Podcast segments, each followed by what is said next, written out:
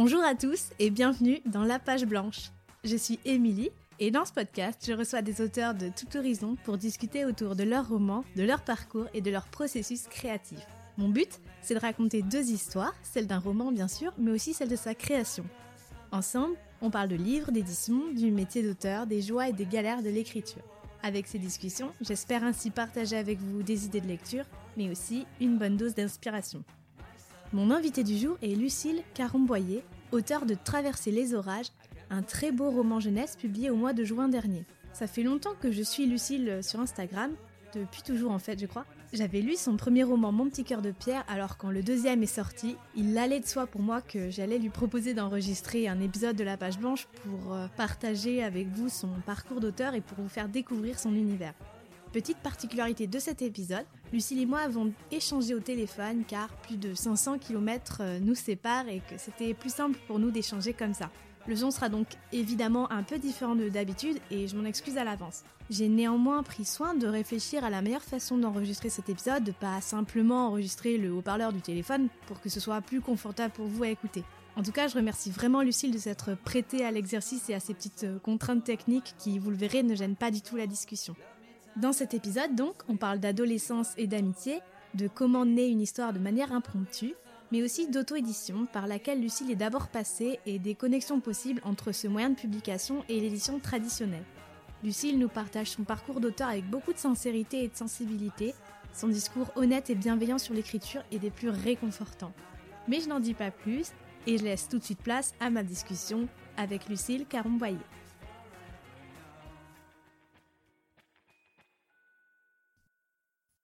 Alors bonjour Lucie, je suis très très contente de te recevoir euh, dans mon podcast. Je te remercie de m'accorder un peu de ton temps pour qu'on puisse euh, parler ensemble de Traverser les orages, ton deuxième roman. Merci Émilie de m'accueillir. Alors dans Traverser les orages, on va suivre la trajectoire de Liv, une adolescente de 15 ans, bientôt 16, et qui va voir son quotidien perturbé par le divorce imminent et surtout imprévu de ses parents qu'elle avait euh, pas du tout vu venir. Et son univers va s'écrouler et pour tenter de traverser cette euh, épreuve difficile, elle va se raccrocher à sa bande d'amis, surnommée la confrérie. Alors même s'il y a beaucoup de secrets qu'il est toujours euh, douloureux de partager, même avec ses plus proches amis, Liv va tenter, bon gré mal gré, de traverser toutes ces épreuves qui se dressent sur sa route. Voilà comment moi, je résumerai ton roman sans, sans trop en dire non plus. Ouais, mais c'est un très bon résumé, ouais. Alors, Traverser les orages, j'ai trouvé que c'était un très très beau titre euh, qui décrit d'une manière très simple mais très juste aussi ton roman. Et il se dégage de ce titre quelque chose de très positif et de très lumineux malgré euh, malgré le terme d'orage. Euh, je trouve que traverser c'est un très beau verbe pour exprimer justement le fait de dépasser toutes les épreuves que la vie nous réserve parce que c'est forcément foncer dans le tas, pénétrer de plein fouet les problèmes et euh, j'aime bien cette idée de, turbulence. Et en fait, je pense que ça décrit bien aussi ce, passage de l'enfance à, l'âge adulte. Alors, est-ce que c'est comme ça, toi aussi, que tu définirais cette, euh, phase un peu euh, compliquée qu'est l'adolescence? Ouais, une traversée. ouais. Alors c'est amusant ce que tu dis sur le titre parce que c'est un titre que j'ai trouvé un petit peu en urgence au dernier moment parce que j'avais un titre en tête quand j'ai tout le temps de l'écriture et ce titre, en fait, j'étais obligée de l'abandonner parce que bah, quelques jours avant la parution, enfin quelques quelques jours, ouais, deux semaines avant la la date que j'avais choisie pour la parution, euh, je suis tombée sur une nouveauté en littérature jeunesse qui avait un titre euh, à deux mots près similaire à celui que j'avais prévu. Ah mince Voilà. Donc il y a eu un branle-bas de combat, j'ai tout annulé. Euh, j'ai euh, j'ai fait enfin appel aux gens qui avaient lu le texte. Euh, j'ai réfléchi à des mots et assez vite en fait traverser les orages est venu euh, est revenu et euh, il y avait d'autres idées qui émergeaient mais qui passaient à la trappe. Et il s'est imposé et il s'est imposé vraiment avec une force assez incroyable. Peut-être plus que le titre que j'avais eu en tête et avec lequel j'avais travaillé. Donc c'est amusant que tu dises ça. C'est comme s'il était arrivé par effraction et qu'il avait dit ouh je suis là je suis ton titre tu vois oui et surtout je suis le titre parfait euh. et, et ben finalement oui et alors que sur le coup ça avait été euh, enfin ça j'avais eu peur hein, quand, quand, ma première réaction et puis finalement il en est ressorti quelque chose de, de positif comme quoi il faut pas avoir peur des des des imprévus des, imprévus voilà c'est Et, et du coup, oui, oui, c'est exactement ce que tu dis. C'est-à-dire qu'il y avait cette cette combinaison entre les orages qui étaient l'élément négatif parce que, enfin négatif, oui, les problèmes, puisque ce livre, il parle de problèmes qu'on peut rencontrer à l'adolescence et puis de gros problèmes, et, traverser le fait de, surmonter avec la double la double idée de grandir aussi. Donc euh, c'est un chemin en fait. Elle elle livre, elle est au, au, début du livre, elle est à un moment de sa vie, et puis à la fin du livre, euh, voilà, elle a traversé quelque chose, elle est devenue euh, plus grande, plus forte, quelqu'un d'autre. Donc euh, c'est euh, une bonne analyse euh, et ça me fait plaisir que tu le ressentes comme ça. Bah oui, vraiment, moi j'ai trouvé que ça ça exprimait vraiment alors que l'on la suit sur quelques quelques semaines à peine, quelques mois, ça exprime comme ça quelque chose de un moment de vie très précis à la fois personnel puisque voilà c'est sa vie à elle et en même temps je pense dans lequel on peut se reconnaître en tant qu'ado ou même en tant qu'adulte.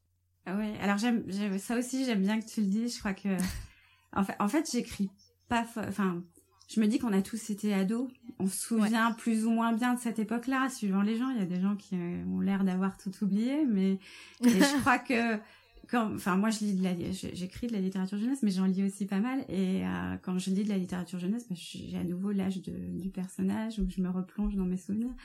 Donc oui, je pense que ça peut parler. Après, euh, euh, pas forcément dans, dans les dans les problèmes que je décris ça mais euh, c'est quand même des, des je donne quand même des éléments euh, l'idée c'était vraiment de dire de me servir de, de, de thèmes dont je voulais parler et de m'en servir pour dire bah mm. C'est pas définitif c'est c'est un c'est une difficulté c'est un échec mais c'est pas la fin mm.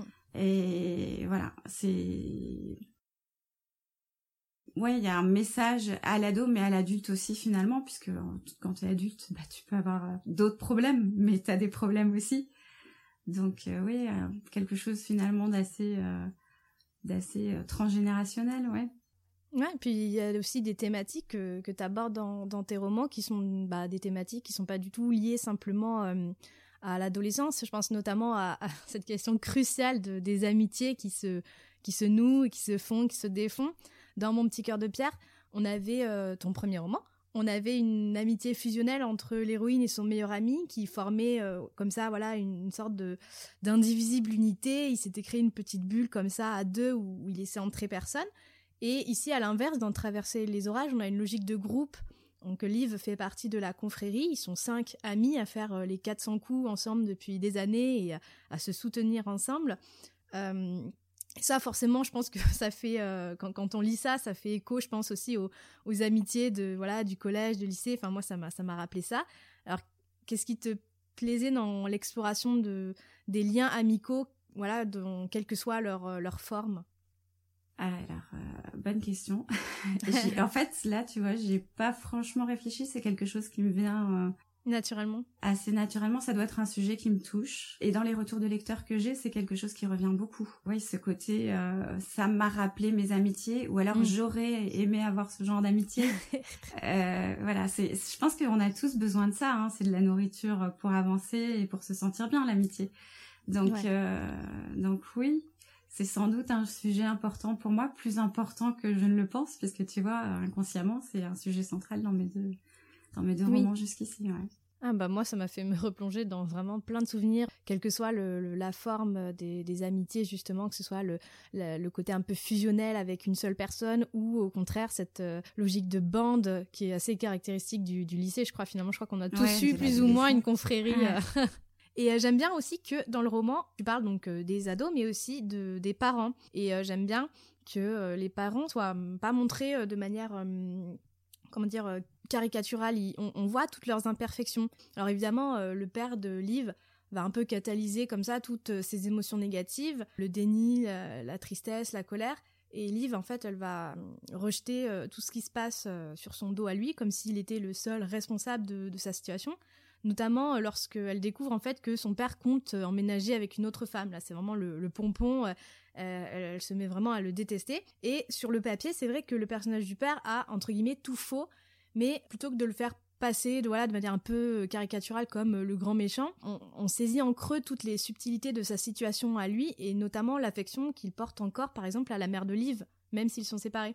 Alors Liv, elle, elle le voit pas tout de suite comme ça, mais nous en tant que lecteur, on perçoit un peu ses nuances. Donc voilà, j'ai j'ai bien aimé la façon dont tu traites aussi les rapports euh, familiaux sans jamais caricaturer les relations euh, parents-enfants.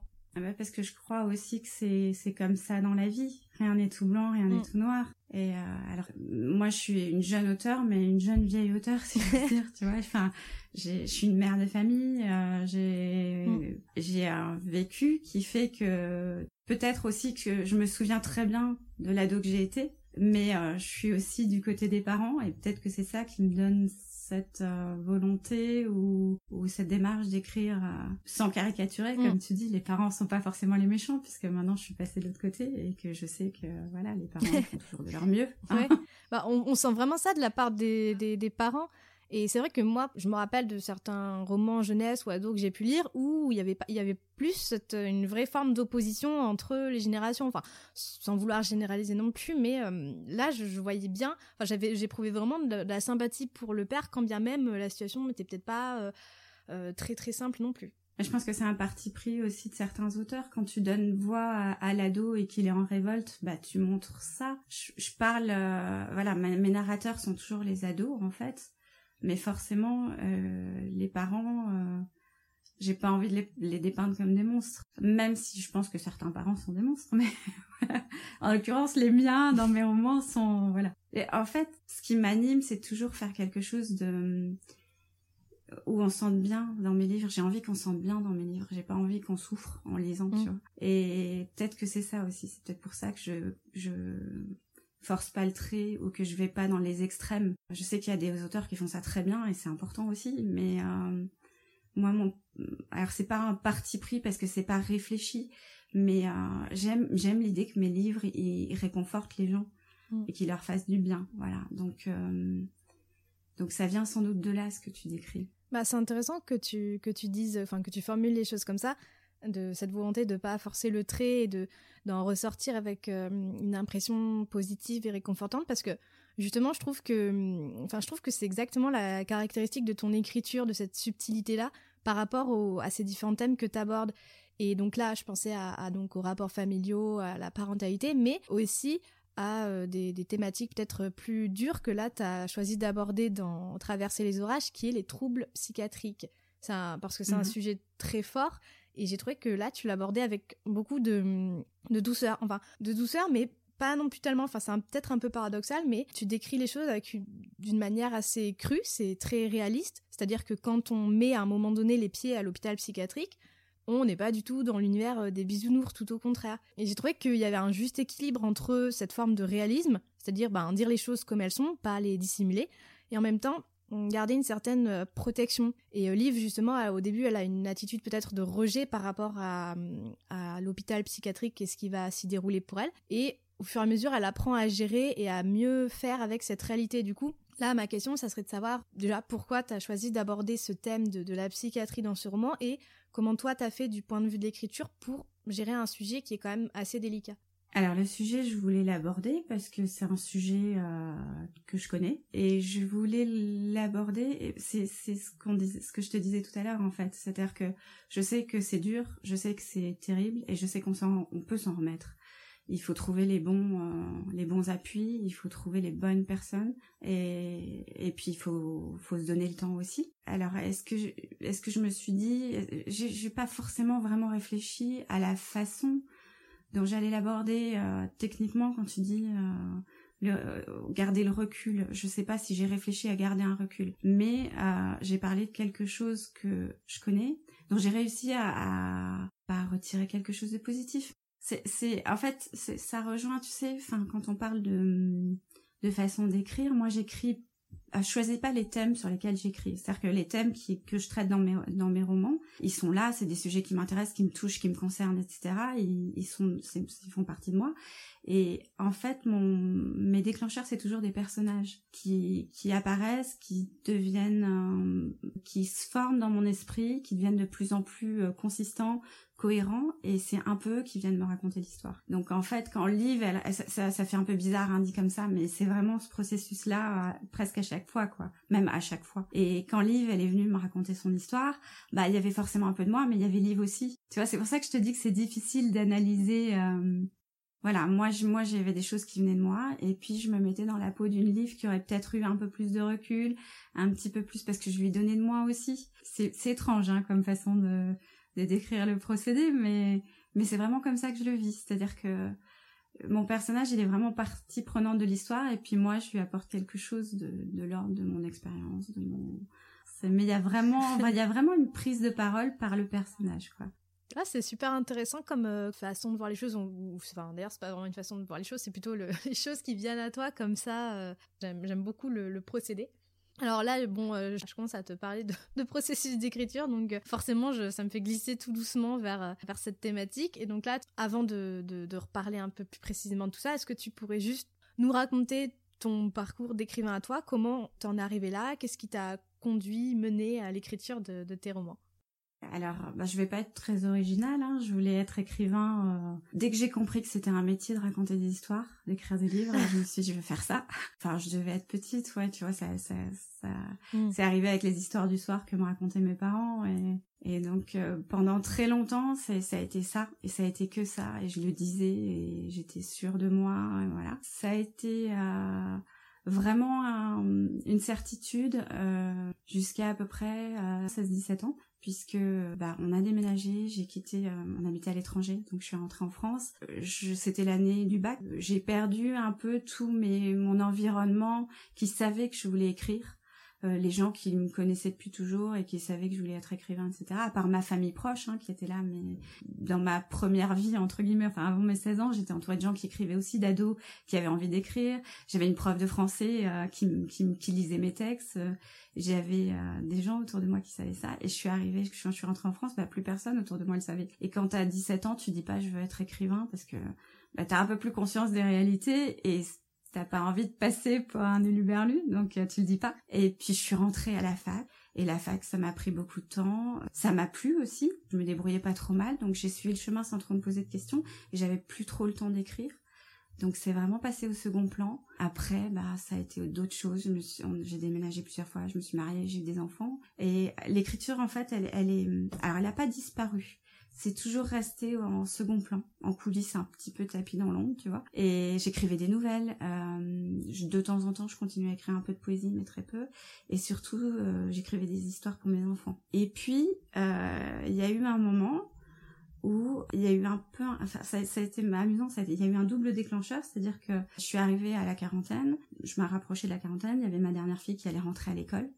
Donc, il fallait que je me pose les questions de ce que, ce que j'allais faire j'envisageais pas de rester à, la maison sans rien faire en fait. Et du coup, l'écriture est revenue me titiller. Et au même moment, bah, je suis allée chez mes parents. Ma maman m'avait demandé de ranger un vieux placard dans ma chambre. Et je suis retombée sur mes manuscrits d'ado dont un que j'ai commencé à lire un peu comme ça en me disant bah je vais rigoler quoi ça va être rigolo et puis en fait très vite j'ai oublié que c'était enfin j'ai oublié que c'était moi qui l'avais écrit je l'ai lu comme si quelqu'un d'autre l'avait écrit. Et c'était vrai, parce que j'étais plus du tout la personne que j'étais quand je l'avais écrit. Donc, en fait, je lisais un livre écrit par la moi d'il y a... C'était étrange comme sensation. Enfin, c'était étrange, oui et non, parce que je l'ai oublié. Je l'ai lu, et en fait, ce manuscrit, il n'était pas terminé. Et je me suis dit, mais je veux savoir la fin. J'étais frustrée de pas avoir la fin. Et je me suis dit, bon, ben, ok, je vais l'écrire mon challenge, ça va être ça, ça va être terminer ce manuscrit. Donc je l'ai terminé. J'ai mis un peu de temps, ouais, parce que les enfants étaient encore petits, etc. Donc j'écrivais vraiment quand je pouvais sur des bouts de table quand j'avais le temps. Je l'ai terminé et là mon mari m'a dit ok, tu fais quoi maintenant? Donc la suite logique, bah, c'était euh, l'envoi aux maisons d'édition. Donc j'ai envoyé, j'ai tout bien, euh, j'ai regardé sur les sites des maisons d'édition, etc. J'ai regardé qui pouvait être intéressé. J'ai envoyé, puis je savais que les délais de réponse étaient très longs. C'était annoncé, euh, voilà, six mois, neuf mois, voire un an pour certaines. Voire, euh, bah, on vous attendait et puis on verra bien. Donc je me suis dit, bah, je vais pas laisser retomber l'énergie, je continue à écrire. Et donc pendant ce temps-là, j'ai écrit euh, deux autres manuscrits, dont mon petit cœur de pierre. Et là, j'ai pas attendu, je l'ai envoyé assez vite. Pareil aux maisons d'édition. Et autant pour le premier manuscrit, alors ça a été vite vu, j'ai eu que des réponses types ou pas de réponse du tout. Autant pour mon petit cœur de pierre, assez rapidement, j'ai eu des réponses. Euh, alors c'était des, refus, hein, mais des refus euh, de gens qui avaient pris le temps de m'écrire ce qu'ils avaient aimé dans mon roman et pourquoi ils le publieraient pas. Et ça change tout en fait. Là, j'avais des professionnels qui me disaient, ok, il est pas pour nous, mais il est intéressant. Donc je me suis dit, bah il y a peut-être des lecteurs. Et au même moment, on commençait à parler de l'auto-édition. C'est vraiment arrivé, tout est arrivé au bon moment, si tu veux. C'est-à-dire qu'il n'y aurait pas eu l'auto-édition à ce moment-là, bah, le manuscrit serait reparti dans un tiroir et je serais passée au suivant ou je serais repartie dans, enfin, j'aurais repris mon ancien métier, tu vois, j'en sais rien. Mais là, il y avait l'auto-édition et puis en farfouillant, j'ai trouvé une plateforme d'autodition qui me convenait euh, parce que bah comme je te disais techniquement euh, je suis pas je suis pas très au point. Donc je me voyais pas partir toute seule sur euh, voilà l'auto-édition classique Amazon où tu es tout seul face à ton ordinateur et que tu as une grosse structure en face. Je savais pas comment les contacter et puis ça me convenait pas. Et j'ai trouvé une petite une petite plateforme française, enfin petite qui était quand même qui commençait à être assez grosse, Librinova donc, où euh, il y avait un interlocuteur que tu pouvais contacter, il y avait des services techniques qui, t'étaient proposés, donc tu avais une aide technique. Et puis ils avaient aussi une démarche qui m'intéressait. Je sais pas s'ils sont les seuls à le faire, mais en tout cas ils le mettent beaucoup en avant. Ils ont vraiment, ils revendiquent ce lien entre l'auto-édition et l'édition classique. C'est-à-dire qu'ils ont un agent littéraire au sein de leur structure euh, qui repère des titres et qui a les contacts avec les maisons d'édition et qui propose, qui essaie de les, les, les faire passer en édition classique. Donc forcément, moi j'avais toujours cette idée de l'édition classique et je me suis dit bah voilà, ok bingo, ce sera pour c'est cette start-up pour moi, enfin c'est cette plateforme pour moi. En plus voilà, c'est deux jeunes femmes qui lançaient ça, il y avait le côté un peu girl power, j'aimais bien. Et euh, donc je suis allée là et puis euh, j'ai publié en avril, je crois, avril ou ça devait être avril, mars-avril 2017. En octobre, novembre, bah, j'ai eu un coup de fil de l'agent qui me disait, bah, nous, on aime bien votre texte, on a envie de le défendre. Donc, j'ai dit, bah, oui, oui, allez-y, il n'y a pas de souci. Donc, j'ai signé un contrat d'agent. Et puis, en, décembre, janvier, elle me rappelait pour me dire que Hachette voulait le publier.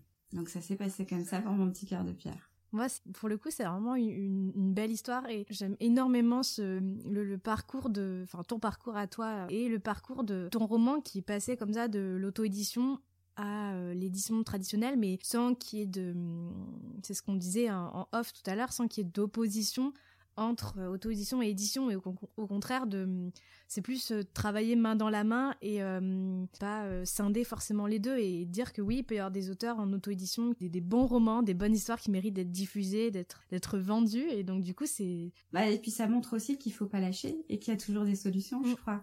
Et la, chance qu'ont les auteurs d'aujourd'hui, c'est aussi d'avoir plein de canaux différents pour pouvoir faire connaître leurs œuvres, ce qui n'était pas le cas avant en fait. Oui, et euh, comme tu disais aussi, le... c'est très bien, je pense, d'avoir certaines plateformes pour des, personnes intéressées par l'auto-édition comme Amazon, où euh, si on veut être très indépendant, gérer tout soi-même, bon, on peut, on peut passer par là, mais qu'il n'y a pas que ça, et que si au contraire, on se sent pas du tout de, gérer toutes les casquettes euh, et qu'on préfère avoir des interlocuteurs, c'est quand même euh, c'est quand même plutôt pas mal. Ben c'est bien qu'il y ait cette euh, ce, genre de, plateforme là qui existe et qui qui permet de, de sentir euh, un, minima accompagné parce que mm. l'auto édition le, le, principe de base c'est de d'être quand même un peu plus solitaire. Ah ouais c'est ce qui me faisait peur moi dans l'auto édition c'est vrai que là il y a ce côté là oui, d'avoir quelqu'un avec toi. Et puis, enfin, tu, tu, peux le solliciter ou pas. Euh, et puis, en fonction de tes carences aussi, euh, voilà. Si c'est dans le commercial, si c'est dans la communication, si c'est dans le technique, il y a ce côté-là qui est assez confortable, qui moi me convenait bien. Mais je crois que c'est ça. Il y a des solutions pour tout le monde en fait aujourd'hui. La, personne qui est hyper indépendante, qui veut garder la main sur tout, bah voilà, elle aura une solution. La personne qui a besoin d'aide, elle en aura une autre. La personne qui, euh, qui veut rester en auto-édition aussi par rapport à celle qui est intéressée par l'édition classique. Enfin, tu as tous les cas de figure possibles. Ouais. Donc il faut vraiment trouver ça, la solution qui, toi, te correspond. Alors euh, maintenant que tu as publié comme ça tes deux premiers romans euh, en commençant par l'auto-édition, est-ce que tu vas, enfin j'imagine que tu vas continuer sur ta lancée avec tes prochains romans, de voilà, de lancer la machine un peu en auto-édition et de voir après le comment le roman euh, évolue et quelle vie tu peux lui offrir éventuellement euh, après. Ouais, c'est exactement ça. C'est-à-dire que en fait, mm, c'est un, un fonctionnement qui me convient bien. Tu sais, c'est un peu comme, euh, je sais pas si on peut faire la comparaison, mais tu sais, quand un, enfin, pour un enfant, avant de lui lâcher la main, bah, tu, tu regardes qu'il arrive à peu près à marcher correctement. et bah, c'est un peu ça. L'auto-édition, c'est ça. C'est-à-dire que moi, c'est, ça lui permet de rencontrer ses premiers lecteurs, d'avoir les premiers retours, de voir si ça fonctionne, de, lui donner voilà une première vie. Euh, et, puis après, ben, on verra Euh, voilà, il existe, à son rythme tranquillement. Peut-être que après, euh, pour traverser les orages, il y aura une rencontre avec un éditeur comme il y a eu pour mon petit cœur de pierre. Peut-être pas, mais en tout cas, il est là et il a cette, il a cette vie là, quoi. C'est vraiment précieux. Donc moi, c'est un fonctionnement qui qui me plaît. En plus, avec cette cette particularité d'avoir euh, au départ en auto-édition ce livre que tu construis un peu à ton image et qui, qui est aussi assez agréable. Oui, c'est ça. Tu as le choix quand même de, la couverture. Tu peux euh, vraiment euh, exprimer un peu ta, propre patte, même si tu fais appel à un graphiste. Tu peux encore contrôler des choses, euh, alors que dans l'édition traditionnelle, des fois, tu, perds un peu la main sur, sur ce genre de choses. Et je pense que c'est quelque chose qui te donne aussi, enfin, en tout cas pour moi, ça donne un certain recul. C'est-à-dire que moi, mon livre, je, je pense qu'un auteur qui est édité peut-être en maison d'édition classique et qui doit faire beaucoup de concessions, c'est plus difficile. Alors que moi, finalement, mon livre, je l'ai eu.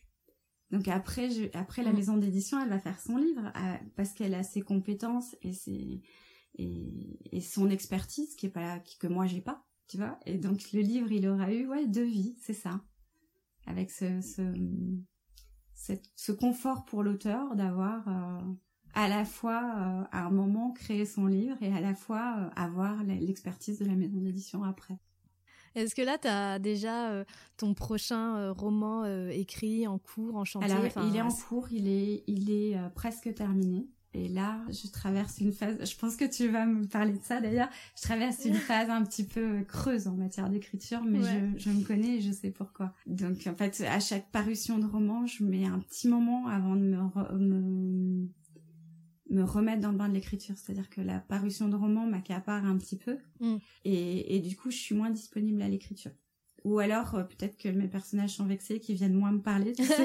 et c'est ouais, elle en a que pour l'ancien, donc euh, voilà, je boude. J'en sais rien. C'est une bonne explication. peut-être. Mais euh, du coup, du coup, voilà, ça m'a fait ça pour pour les, les, les trois parutions. Donc, je commence à me connaître, donc je m'inquiète pas. Je sais que ça reviendra. Voilà. Et justement, quand tu es en phase d'écriture et que les, choses viennent plus naturellement, donc tu disais que tu avais une écriture euh, assez intuitive et que tu te posais pas forcément de questions quand tu écris, mais est-ce que tu as pu voilà, repérer des hum, procédés, des processus ou des mécanismes qui fonctionnent pour toi, des, façons de faire qui, euh, voilà, de roman en roman, euh, reviennent de manière un, peu, un peu régulière comme ça? Alors, je ne sais pas si j'ai un processus classique. Ce que je sais, c'est que euh, je fonctionne sans plan et j'ai tendance à vraiment euh, écouter. Ouais, ça revient à ce qu'on disait. Il y a des moments où c'est fluide, où j'ai mes, enfin voilà, j'ai l'histoire déroule. D'ailleurs, elle va pas forcément dans des dans des directions que j'avais envisagées. Ça c'est assez amusant. Des fois, j'envisage des choses et puis finalement, j'écris une scène et je me dis bah je m'attendais pas à écrire cette scène là il y a des choses qui arrivent un petit peu par hasard. Il y a, il y a des fois des personnages. Euh, bah toi qui as lu mes romans, par exemple Bidule, c'est le chien. Je sais pas si tu vois dans le premier. Il n'était pas prévu du tout. Il est venu vraiment tout seul. C'est-à-dire que j'écrivais la scène où elle retrouve son oncle dans la gare et euh, bah à un moment j'ai écrit qu'il avait la boîte avec le chien et je sais pas d'où c'est sorti. Donc en fait c'est c'est vraiment très intuitif et je sais pas d'où. Voilà, c'est des choses qui me viennent comme ça. C'est ça, t'avances euh, à, à la lanterne un peu. À l'aveugle, mais euh, vraiment, enfin à l'aveugle, oui et non. C'est-à-dire que j'ai, alors oui et non parce que j'ai la fin. J'ai toujours la fin. Oui. Et ça c'est. Ça, ça, te permet de te guider en fait. Ouais. Et, curieusement, euh, j'ai le début, j'ai la fin. Et après, c'est au milieu que j'ai peut-être plus d'improvisation. Il y a des détours des fois pour arriver à la fin. Mais euh, techniquement, j'ai pas de truc en fait. Tu vois, j'ai pas de...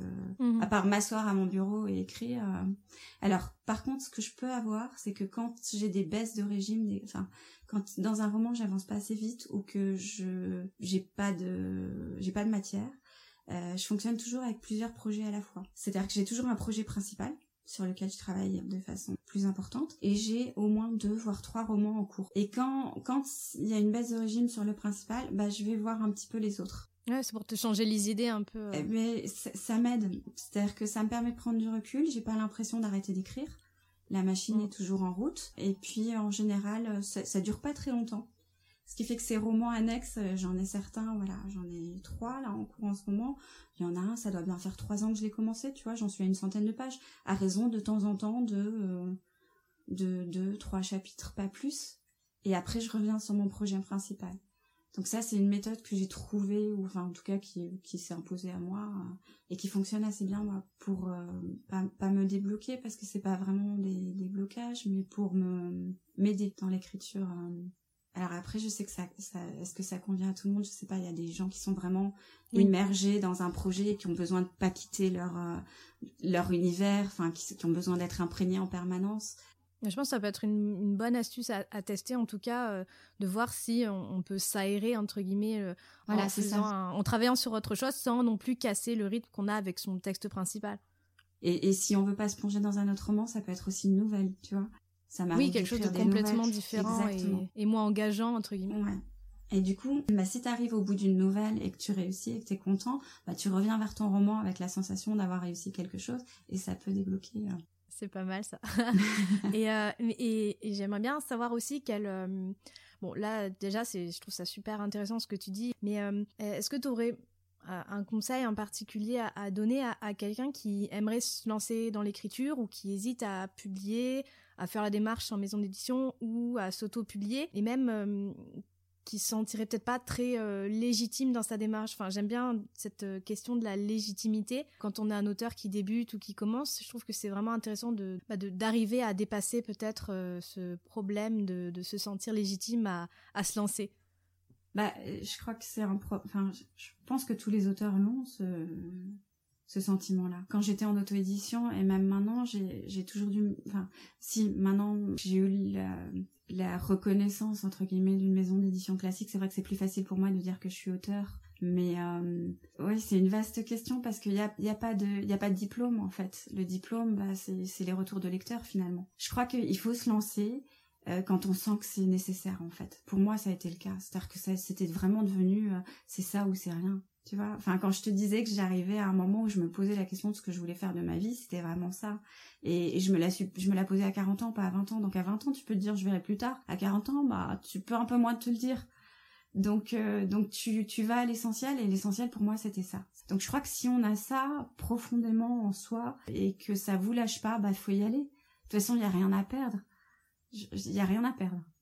Donc faut y aller, faut y aller, faut se lancer. Si les maisons d'édition vous répondent pas, euh, bah il y a l'auto-édition euh, et puis euh, il y aura ses premiers lecteurs et, et la légitimité bah elle vient petit à petit. C'est pas c'est pas quelque chose qui, qui, tombe dessus d'un seul coup en fait, je pense. Et je sais même pas encore aujourd'hui si je peux dire que je suis légitime. Mais en tout cas, je sais que je me sens auteur dans le dans les retours de mes lecteurs. Tu vois, je, je, je suis devenue auteur dans ça dans les premiers euh, les premiers retours, les premiers messages, les premières chroniques. Euh, voilà, moi j'ai écrit un livre et puis eux, ils ont lu leur livre. Moi j'aime bien parce qu'en plus là c'est quelque chose qui est que tu peux avoir que tu sois un auteur publié de manière traditionnelle ou auto-publié. Les retours de lecteurs, ça t'en aura toujours donc c'est vrai que c'est une peut-être une belle façon de prendre conscience et de, s'accorder le droit de, dire que qu'on est auteur. Bah je crois qu'il faut se l'accorder parce que enfin sans ça tu tu le fais pas. sans ça tu, écris mais tu tu publies tu cherches pas à publier en fait. Donc il faut aller il faut être honnête avec soi-même et aller au bout de la démarche. Tu vois, à un moment si tu si tu cherches à être publié, c'est parce que tu as envie d'être auteur et tu as envie d'avoir des lecteurs. Donc euh, ouais, c'est c'est une question aussi de j'allais dire lucidité mais c'est pas le terme, une question de ouais, d'honnêteté ouais, je, je, me sens auteur parce que mes lecteurs m'autorisent à l'être, quoi. J'en arrive à ma dernière question. Bon, j'ai un petit peu eu ma réponse en creux tout à l'heure, mais est-ce qu'il t'arrive parfois d'être confronté à la page blanche? Les phases de parution, euh, c'est toujours un peu compliqué. Là, je, là, j'en suis euh, sortie, donc. Mais quand quand es dans un projet, par contre, euh, là, t'as pas tellement ce problème de page blanche, ça, ça, ça déroule assez facilement. Quand, quand j'ai, quand j'ai pas de parution, quand je, quand je suis dans, en général, ça va relativement vite, ouais. Enfin, ça va relativement vite pour le premier jet. Après, il y a tout le travail de réécriture, mais pour l'écriture, oui. Oui. Bah, bah c'est bah, super. merci beaucoup, Lucie. Euh, merci vraiment. Je suis ravie qu'on ait pu euh, discuter de ton roman, mais aussi de tout ce qui a trait à l'édition, euh, qui moi m'intéresse toujours beaucoup. Et ça m'a vraiment fait plaisir de, ben voilà, de mettre ce roman un peu à l'honneur que j'ai vraiment trop, trop aimé et que je recommande à tous. C'est un vrai, vrai petit bijou de littérature jeunesse, mais pas que jeunesse d'ailleurs, et ça fait vraiment beaucoup de bien. Donc merci à toi. C'est très gentil. Merci, Amélie. Vous pouvez retrouver Lucille sur son compte Instagram at lucille.caron-boyer. Vous retrouverez bien sûr l'actualité de ses romans, mais aussi et surtout toutes ses lectures et ses coups de cœur. Merci à tous d'avoir écouté ce 14e épisode de la page blanche. S'il vous a plu, parlez-en, partagez-le autour de vous, auprès de vos amis, votre famille, sur les réseaux sociaux. Et si vous souhaitez soutenir la page blanche de manière très concrète, c'est désormais possible via Tipeee en saisissant l'URL suivante, tipeee.com. Donc Tipeee s'écrit T-I-P-E-E-E. -E -E, donc tipeee.com slash la page blanche. Alors Tipeee, vous connaissez peut-être déjà, c'est une plateforme de financement participatif fondée sur le principe de pourboire. Cela permet de rémunérer un créateur de contenu dont on aime les projets en lui laissant un pourboire tout bêtement. Ce système est entièrement fondé sur le volontariat et absolument aucune obligation. Donc si vous souhaitez me donner un petit coup de pouce pour le podcast, rendez-vous sur ma page Tipeee où je vous explique tout en détail euh, pourquoi je passe par ce système, comment ça fonctionne, quelles sont les éventuelles contreparties, etc. etc. Je précise au passage que bien sûr, tous mes podcasts resteront toujours des contenus gratuits et libres d'accès. Voilà, c'est tout pour aujourd'hui. Merci à tous de m'avoir écouté jusqu'au bout et je vous dis à très vite pour un nouvel épisode de La Page Blanche.